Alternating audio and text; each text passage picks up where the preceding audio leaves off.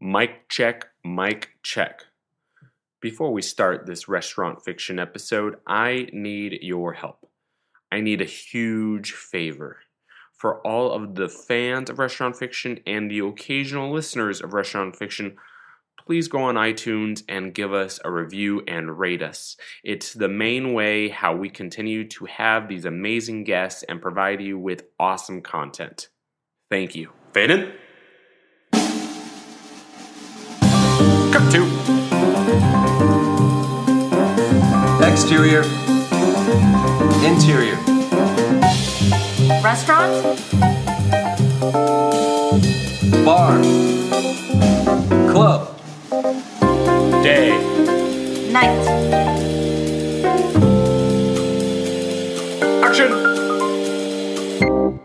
What's going on, everyone? This is the Restaurant Fiction Podcast, the podcast that reviews fictional restaurants, bars, and clubs featured in TV and film, as well as provide key insight on the screenwriting process. I'm your host, Monis Rose, and our guest today is Graham Yost, creator and showrunner of the FX show Justified. Graham helps break down the two dominant bars featured in Harlan County, as well as go in depth with how a writer executes chemistry between two characters on the page. Plus, though Graham knows a lot about Elmore Leonard's works, he also knows a heck of a lot about the movie Galaxy Quest. You'll see why. Now, without any further ado, here's the review of the High Note Bar from Justified and my interview with Graham. Guys, Restaurant Fiction just got back from a road trip. Yep, we love going on the road actually, and this time around we went to the south. We went all the way to Bourbon Country. We went all the way to where the KFC is supreme. We went all the way to pretty much uh, Wildcat and Cardinals country. We went to Kentucky. That's right. But actually, uh, if you don't mind, we actually did not go to uh, Louisville. We did not go for the horse races or the Cardinals game. We went three hours south of Lexington. Yeah, that's right. So the only kind of collegiate flag you're going to see is a Wildcat flag. Uh, the place we went to is the High Note Bar. And our guest today is Graham Yost. Why is Graham here? Because he is also an aficionado and an experienced uh, patron of the High Note Bar. So let's get to it. What's really significant about the High Note Bar? Well, from the looks of it, when you walk in, really nothing when you walk in. I mean, it's really a no frills sports bar. Yeah, maybe like somebody lives above the place or not, but I mean, there's uh, nothing truly, truly special from first uh, impressions. What I mean by that is you get the plain wooden tables, you get the Tiffany lamps, Yes, there are the neon signs advertising beer and booze. The beer on tap is Dos Equis, and the major labeled stuff that one can see is just regular Jack Daniels and Wild Turkey. Now, like In N Out has a secret menu, the High Note Bar in a way has a secret menu too, but really just secret uh, secret stuff. You know, a secret stash. Uh, we found this out because we were nice. We were kind. Uh, if you are not kind or nice in this place, let's just say um, there is no bouncer at the high note bar, only a shotgun, and the bartender has one. We did not get to see that. We only saw the special reserve stuff behind the counter.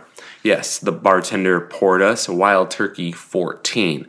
Now, what is Wild Turkey 14? Well, it's $40 a shot stuff. That's better than 101 in the generic. And it's delicious. Yes, it's like it tastes like toffee, molasses, and clementine all rolled up into one. Oh, the drinking did not stop there. No siree bap. We had Bulleit barrels or excuse me Bulleit barrel strength now that's that's a whole nother level than just the regular Bulleit that's served at the hipster craft cocktail old fashioned bar yes it uh, because it was more mellow, um, tasted more. It was tasted more like florals, you know, mellow with um, the hint of florals all around. Uh, the last one, because we only had three three. Uh, I guess little uh, drams, if you will, maybe a little bigger than a dram, was Four Roses single barrel. And the Four Roses single barrel was like a dessert. Yeah, it was like a smooth liqueur almost that you put on top of ice cream, hints of cherries, vanilla, and chocolate.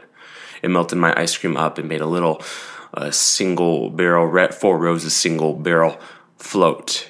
It was delicious. So, who's frequenting the high note bar?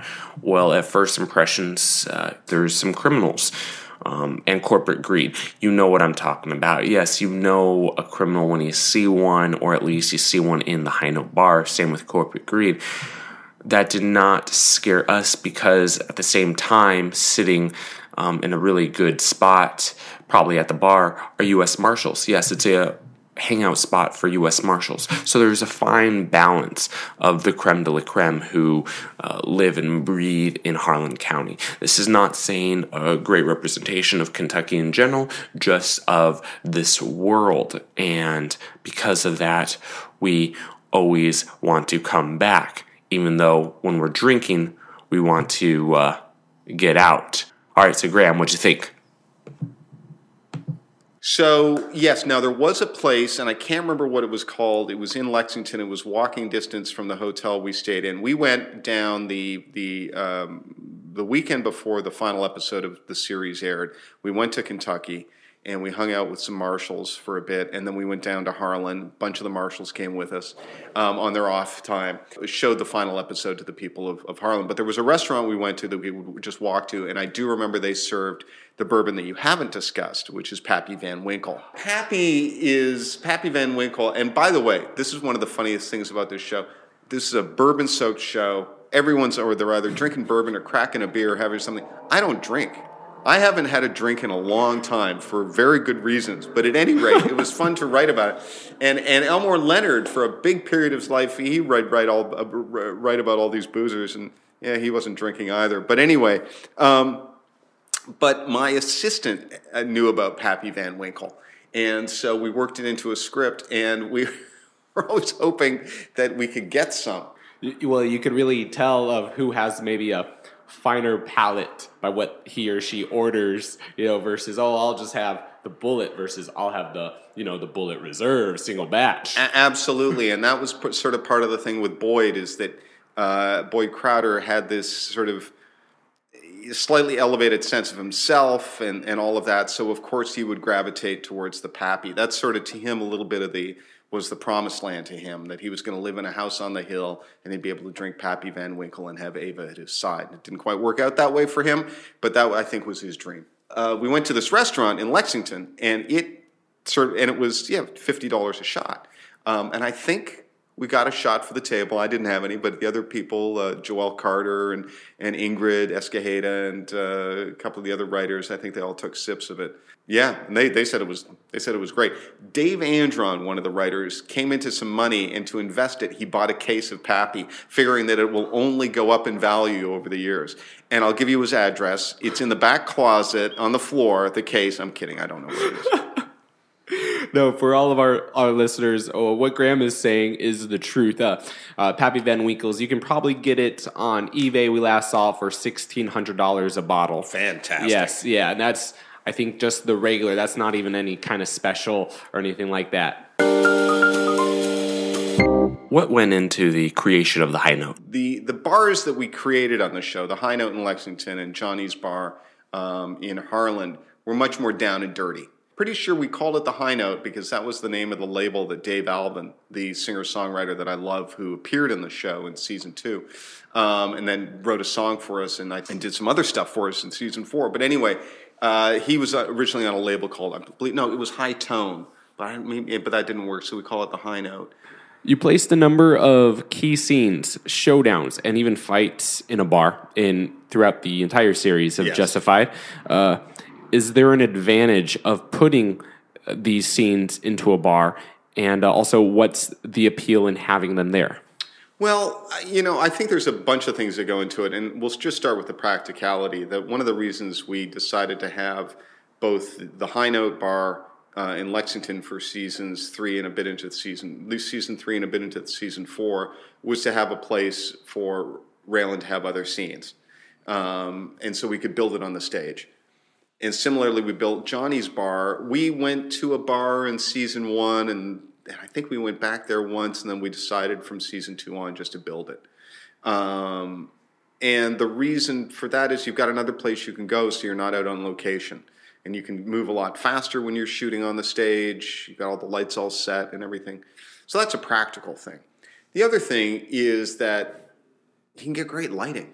You know, they can really look good because there's neon and there's lights behind the bar and the reflections off off mirrors. There's always mirrors in bars, and then the different colors of the liquor and the light refracted through the liquor and how that is. And there's wood.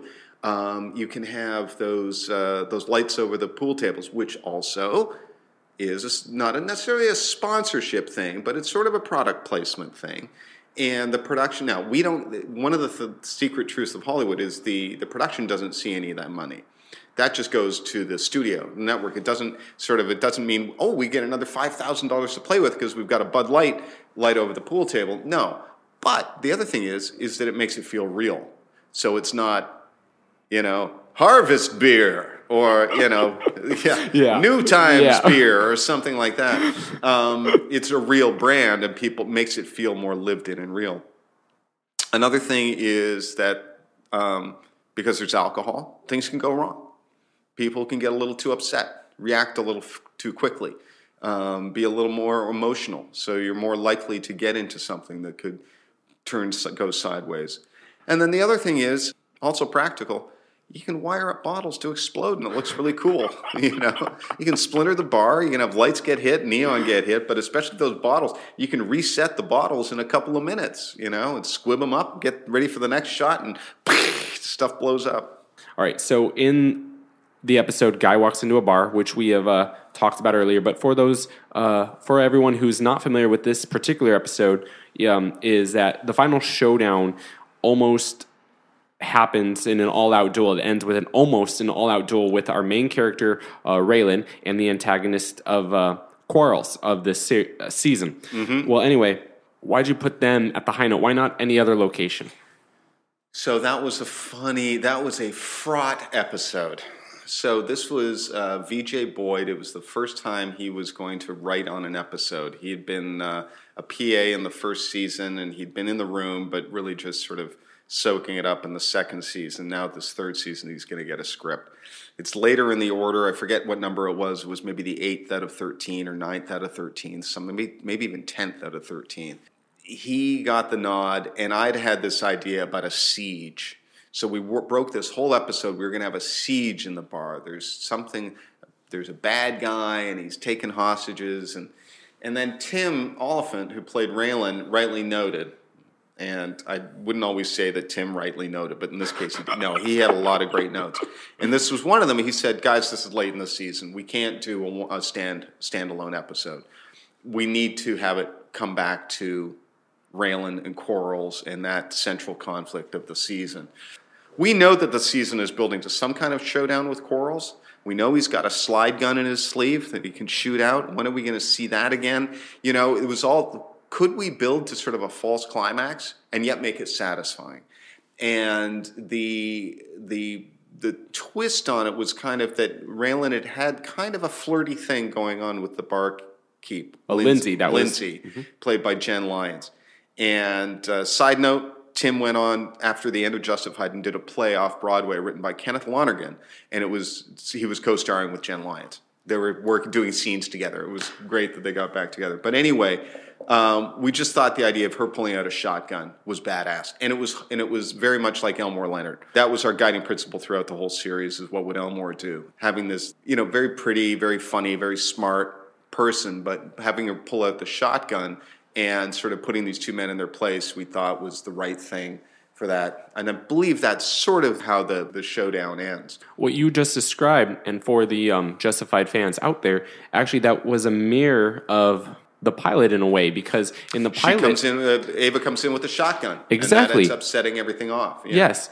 Yeah. So so going to the pilot, you have two pivotal scenes of the pilot featured around food. The first one when we actually meet our main character who's going to carry this entire series, Raylan Givens. We meet him at a bougie, you know, rooftop place in Miami. He's not eating, but he's at a table filled with crab cakes, you know, before he shoots, uh, I believe it was Tim Bucks or something, you know, I was, mean, uh, uh, Tommy Bucks. Tommy Bucks, yes. But Played by the- Peter Green. Yep. Mm-hmm. but there was crab cakes, and then in you know, and then you bookend it with the big showdown between Raylan, Boyd, and then Ava coming in uh, around the dinner table with fried chicken, you know, mashed potatoes, you know, really home cooking like I think they were mashed yams. oh but I- mashed yams. Okay,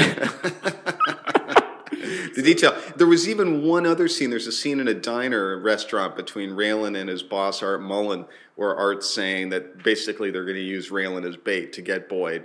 You know, they're going to like he's going to be the goat when they're waiting for the lion to attack. what is it about food? Well, so first of all, both of those were Elmore's. They were they were in the novella Fire in the Hole. Okay. And he talked about Raylan having this showdown with Tommy Bucks in a Miami restaurant, and that it was a beach restaurant. It was a beach hotel, um, but it was more sort of one of the big, fancy uh, beach level dining room things. So when we scouted, when Michael Dinner, who's directing it, had the scouting done, uh, it would just became apparent that boy, if you could get up to one of those rooftop places, that would just be stunning because it would be so beautiful. Now the reality was that place we shot in wasn't a restaurant; it was a bar. It was a rooftop bar. Uh, there was a pool, and you know, wealthy young things go up there and drink, get their bottle service and all that crap A lot of skin. a lot of skin. It's Miami, and um, I don't. So what? We'll just set up a few tables at the corner here, and we'll shoot it down here, and we'll say it's a restaurant. You know, it's it's Hollywood. We'll do what we want, and and it'll feel real enough. But in Elmore's thing, it, there's a lot of talk about food with Raylan. Uh, Raylan was also his big thing was ice cream. There's a couple things in the Raylan legend where ice cream sort of got in the way of things. Like he goes to get an ice cream cone and a, and a fugitive gets away from him. That, that kind of thing. So Elmore loved to have characters talk about food and movies and, and things like that. And so food, being food oriented was right. For the scene at the end at Ava's house, she tells Raylan the story when he first sees her again after all these years of them not having seen each other. Tells the story of how she killed her husband and how she made him his favorite dinner, and it was the ma- the candied yams, maybe or Mm-hmm. I believe- mashed yeah, I believe and, so, and yeah. it was and ham or something, and and gravy. I can't remember the the, the again the uh, specific lines, but how she waited until he uh, had a mouthful of food, and then she shot him. So we felt like, and that was Boyd's brother. So it needed to come back to a dinner scene. I mean, that's what Elmore had. He understood that sense of, well, of course it's going to be at a dinner scene. And there's also something about guns on the table. See, guys, doing a showdown around the dinner table, you get a lot more tension that way sometimes. Well, if you think of, you know, who else, who else loved Elmore Leonard and still does, is Quentin Right. Tarantino. Jackie Brown, Elmore Mm-hmm. Yes. always felt that was the best film adaptation of any of his books. Even though Quentin changed the title, changed the race of the main character, moved it from um, Florida to California, he still just loved it. Well, pretty much even all of Quentin's dialogue is based off of, or his influ- heavily influenced. heavily based- influenced by, yeah. by Elmore. Mhm. He he had once said that he early on in his career he was thinking he would adapt an Elmore, do one of his own, adapt an Elmore, and just go back and forth. That's how much he loved Elmore. In uh, in the Kill Bill movies, everything it starts out huge. Think how big those big scenes are with the you know in the big uh, scenes like in, the the wedding and all of that. the wedding, and it's just huge, huge. But they get smaller and smaller and smaller and smaller until it's finally just the bride versus David Carradine across the table. And so there is something when you, you can build to that tension of just two people looking at each other across the table. That's pretty awesome. And so we felt that with the opening, we had that, and we would also get that again at the ending. In terms of writing, uh, one of the imp- appealing factors on Justified is the uh, chemistry between Raylan and Boyd. Some actors paired together, they either have chemistry or they don't, uh, which is out of a writer's control. Uh, but how do you execute that level of chemistry on the page?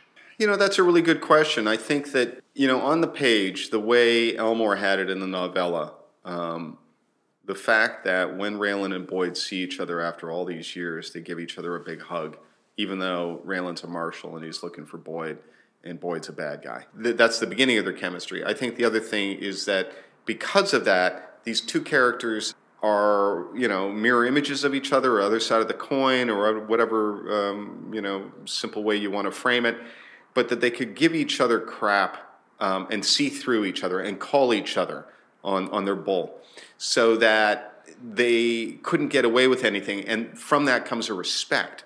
So these guys respected each other to a degree. Now, you know, Tim would argue over the years that, that Raylan was sick and tired of Boyd. And, and there was a sense that he was, but there was also, there was something there that Boyd wasn't dead and he wasn't in jail. So he's doing something right in his job, which is being a criminal. And so I think that Raylan sort of respected that. Boyd certainly respected Raylan because I think Raylan to him was the older brother that he never had that he was sort of looking up to. You know, it's just I mean the Elmore rule and the rule that I've long tried to apply is is is respect.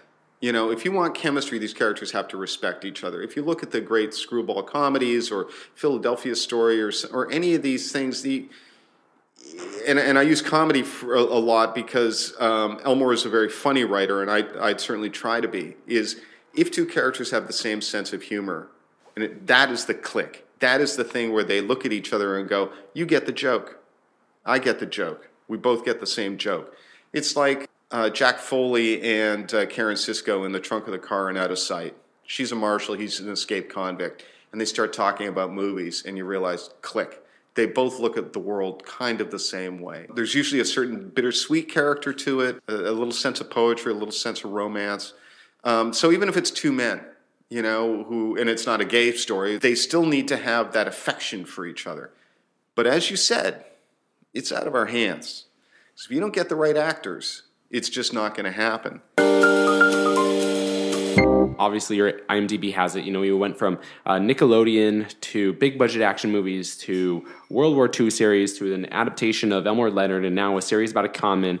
Uh, you've managed this wide range of, of genres across all mediums. Um, any advice for writers who are hoping for a varied career and don't want to get pigeonholed in one place? The thing about being a writer um, is that it really ultimately comes down to the page. So uh, there was a writer on Justified who also joined us for the second season of Sneaky Pete, Ingrid Escajeda. One of the jokes between us is that at one point she was pretty sure, and I that I was not sure of her last name, and it was because I started thinking of I had to say it in public, and I was thinking of Alejandro Escovedo. But anyway, Ingrid Escajeda, and she was three seasons on Justified. She had started in half hour comedy. She wrote for Hannah Montana. She wrote for Better Off Ted. And she said to herself that she wanted to write hour long. So she sat down and she wrote an hour long pilot called Left of Boom about an LAPD bomb squad. And um, Fred Golan and I were looking to staff going into the third season, I'm pretty sure, of Justified, and read that script and met with her and was absolutely hired her on the spot. As a writer, you can just write yourself out of any pigeon. What are the biggest learning lessons you've had in your career as a writer? one thing is is as one accumulates some years, you can look back and say, "Wow, I got through that before. Um, this isn't the first time." You know that um, you you can pick yourself up and dust yourself off and move on again. And it's also that you don't know what the story is going to be. You don't know how it's going to go. There have been so many projects I've worked on, and I could give you a long list of things. It's like, damn, I wish that had gone forward. And then other ones, it's like, boy, I was really passionate about that, but I'm kind of glad it didn't go forward. I think maybe we really dodged a bullet on that one. You know, that will, geez, uh, Taylor Elmore wrote this great pilot. He was one of the writers on Justified about life aboard an aircraft carrier. And we got really close to shooting a pilot and ended up not for a bunch of reasons. But boy, that would have been a real pain in the ass to make that show. You just don't know, and you don't know when things are going to turn. And, you know, um, failures. Uh, and, what is a failure? Uh, so I did a show for uh, end of two, 2003 called Boomtown. You know, we did what 18 episodes the first season, six the second, and then we were canceled. I'm I'm very proud of the work we did. and again, you don't know what you're going to get from things. The show Raines got to work with Jeff Goldblum. That's where I met Wendy Calhoun, Taylor Elmore, Dave Andron as writers, all important parts of life going forward. Um, so you you just don't know how it's going to turn out. And um, you know, as I advance in years, and how do you measure success? And I would say the simple success and the most important success in this business is getting to keep doing what you love to do. I mean, that's it. You know, it's uh, all the bells and whistles are, are, you know, the cash and prizes are fine, but I didn't get into it for that. Um, that's not true. That's totally why I got into it. No, uh, no. I mean, that's all. That's all nice, and it's it's great. Um, and uh, but boy, oh boy, just you know, I always wanted to make movies and make TV shows, and so to have gotten to do that has been pretty pretty wonderful. Besides being an expert on the high note bar, you're also an expert on the mess hall inside the spaceship NSEA Protector 2.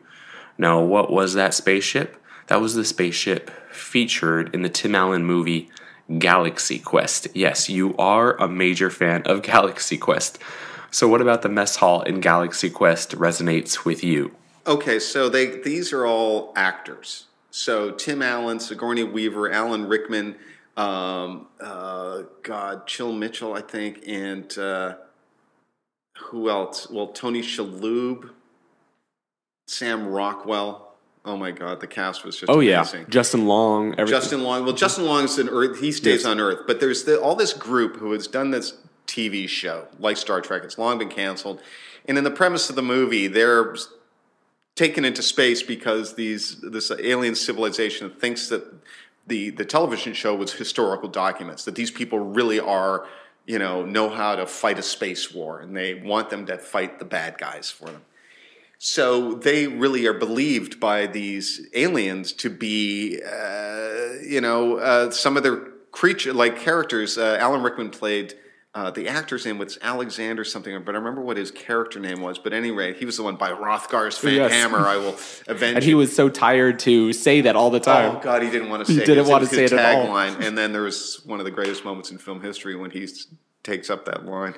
But he was presumed to be an alien, so you get into the mess hall, and everyone's being served by these nice aliens that we're rooting for the food that they think they would like the most. So the the humans are getting, you know. Regular sort of human food, and then in front of Alan Rickman is some kind of googly glop of like things that are still alive, and it's just, it was just hilarious. It just, it, it fit with the story so perfectly, um, and and and made logical sense, and was just hilarious. Would you eat what he's eating? Absolutely not. No, you know they they they. I'm not those- that courageous of an of a, of, Oh, a, of, okay. a, of an eater. Okay, gotcha, gotcha. They do have though like a blue Hawaii looking drink though too. I was also Uh-huh. curious uh, in Lord that knows scene. what it was. Yeah. Oh, one other thing Oh, about yeah, Galaxy Quest. absolutely. Directed by Dean Parisot. Dean uh, direct, he directed uh, some of your Justified. some of our ch- so getting the chance to work with Dean Parisot was just so awesome, and he's an old friend of Sarah Timberman's, so he was really just came and he was part of the family. He uh, yeah he did a, several really big episodes um, for us, um, and just an absolute prince. Wait, did and- you geek out at all? I totally geeked out on him. I told him that my brother said, and I agree with my brother, that if, you know, Desert Island, one movie, if it's only one movie, it would be Galaxy Quest. Because it's so funny and it's exciting and it's everything all wrapped up into one. Um, and Dean also, unfortunately for him, I think, we kind of look alike. You know, we have longish gray hair and I think devilishly handsome, but uh, no, it was just, you know, Absolutely. I like the cut of that guy's jib. He's just, it was just great to hang out with him. Just a, a real sweetheart and just such a great director. Galaxy Quest guys, if you haven't seen it, uh, please see it. It's If you haven't seen it, you're among the luckiest people on earth because you haven't seen it and you get to enjoy it that first time. that that is true. and I enjoy it every time I see it, but boy, there's part of me that's like, oh, I remember what it was like the first time I saw it. Anyway, what are you ordering at the High Note? when I was down in Kentucky, if if it wasn't too late in the day and I was worried about caffeine, get an Ale Eight. Ale Eight is a ginger ale, but it's a high, highly caffeinated ginger ale. I mean, just it's rocket fuel.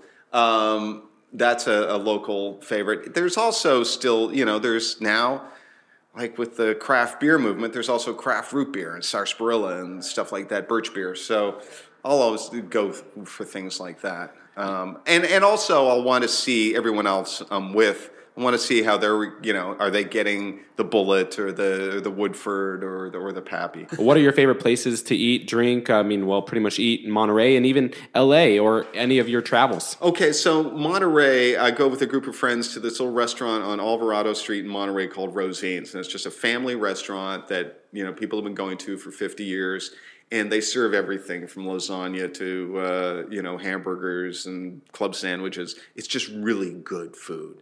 It's nothing fancy. It's just the, the classic American good food restaurant. And there are a lot of fancy places in Monterey we love. Um, Luca and BC Clet and, and a bunch of great places. For the last five years of Justified and then the years since, uh, I've had an office, and we had the writer's office for Justified and also Sneaky at the Culver Studios In Culver City. in Culver City, and that Culver City is just chock a block full of great restaurants, and there's usually a new one every year that we go. Oh, Have you been to uh, Honey Kettle uh, Fried of Chicken? course, uh, well, we went, go to Honey Kettle uh, a number of times. Um, there have been a couple that have come and gone. Ford's filling station we loved, and then it left. Uh, this one, that one. Akasha is a good standby. I had lunch there today. Um, there was a new one that opened this year called Baco, uh, which is sort of a bread-based taco place. Well, yeah, it's like a step. It's like a step brother of like the Baco Mercat from downtown. and boy, just delicious. They're I don't think this is the best name for a dish, but it was green chicken. I don't think green goes well with any kind of meat. Um, I, it's not a color you want to associate with meat, but um, no, it was just delicious. So we it was like, oh, it's Baco. We're going to order from Baco today. That's good. Um, Enjoy Eat is another place we love. It's very local there. So we felt very blessed on on Justified and Sneaky Pete to have all those restaurant choices for our lunch. Awesome. Cool. Okay, man. All right, let me just get um, a picture of you really quick. Yeah, And how was the experience? that was great. All right, good. You drink? Thank you, Graham. That was awesome. Be sure to check out his new show. It's called Sneaky Pete, and season two is about to begin. It's on Amazon Prime. For other reviews and interviews with restaurant fiction, be sure to check out our podcast page on iTunes, where you have the ability to rate and review us, as well as check out our website. It's www.restaurantfiction.com. My name is Monis Rose, and as always, keep it real, keep it fresh, and keep it on the flip side. Cut two. Exterior. Interior. Restaurant? Bar. Club. Day. Night.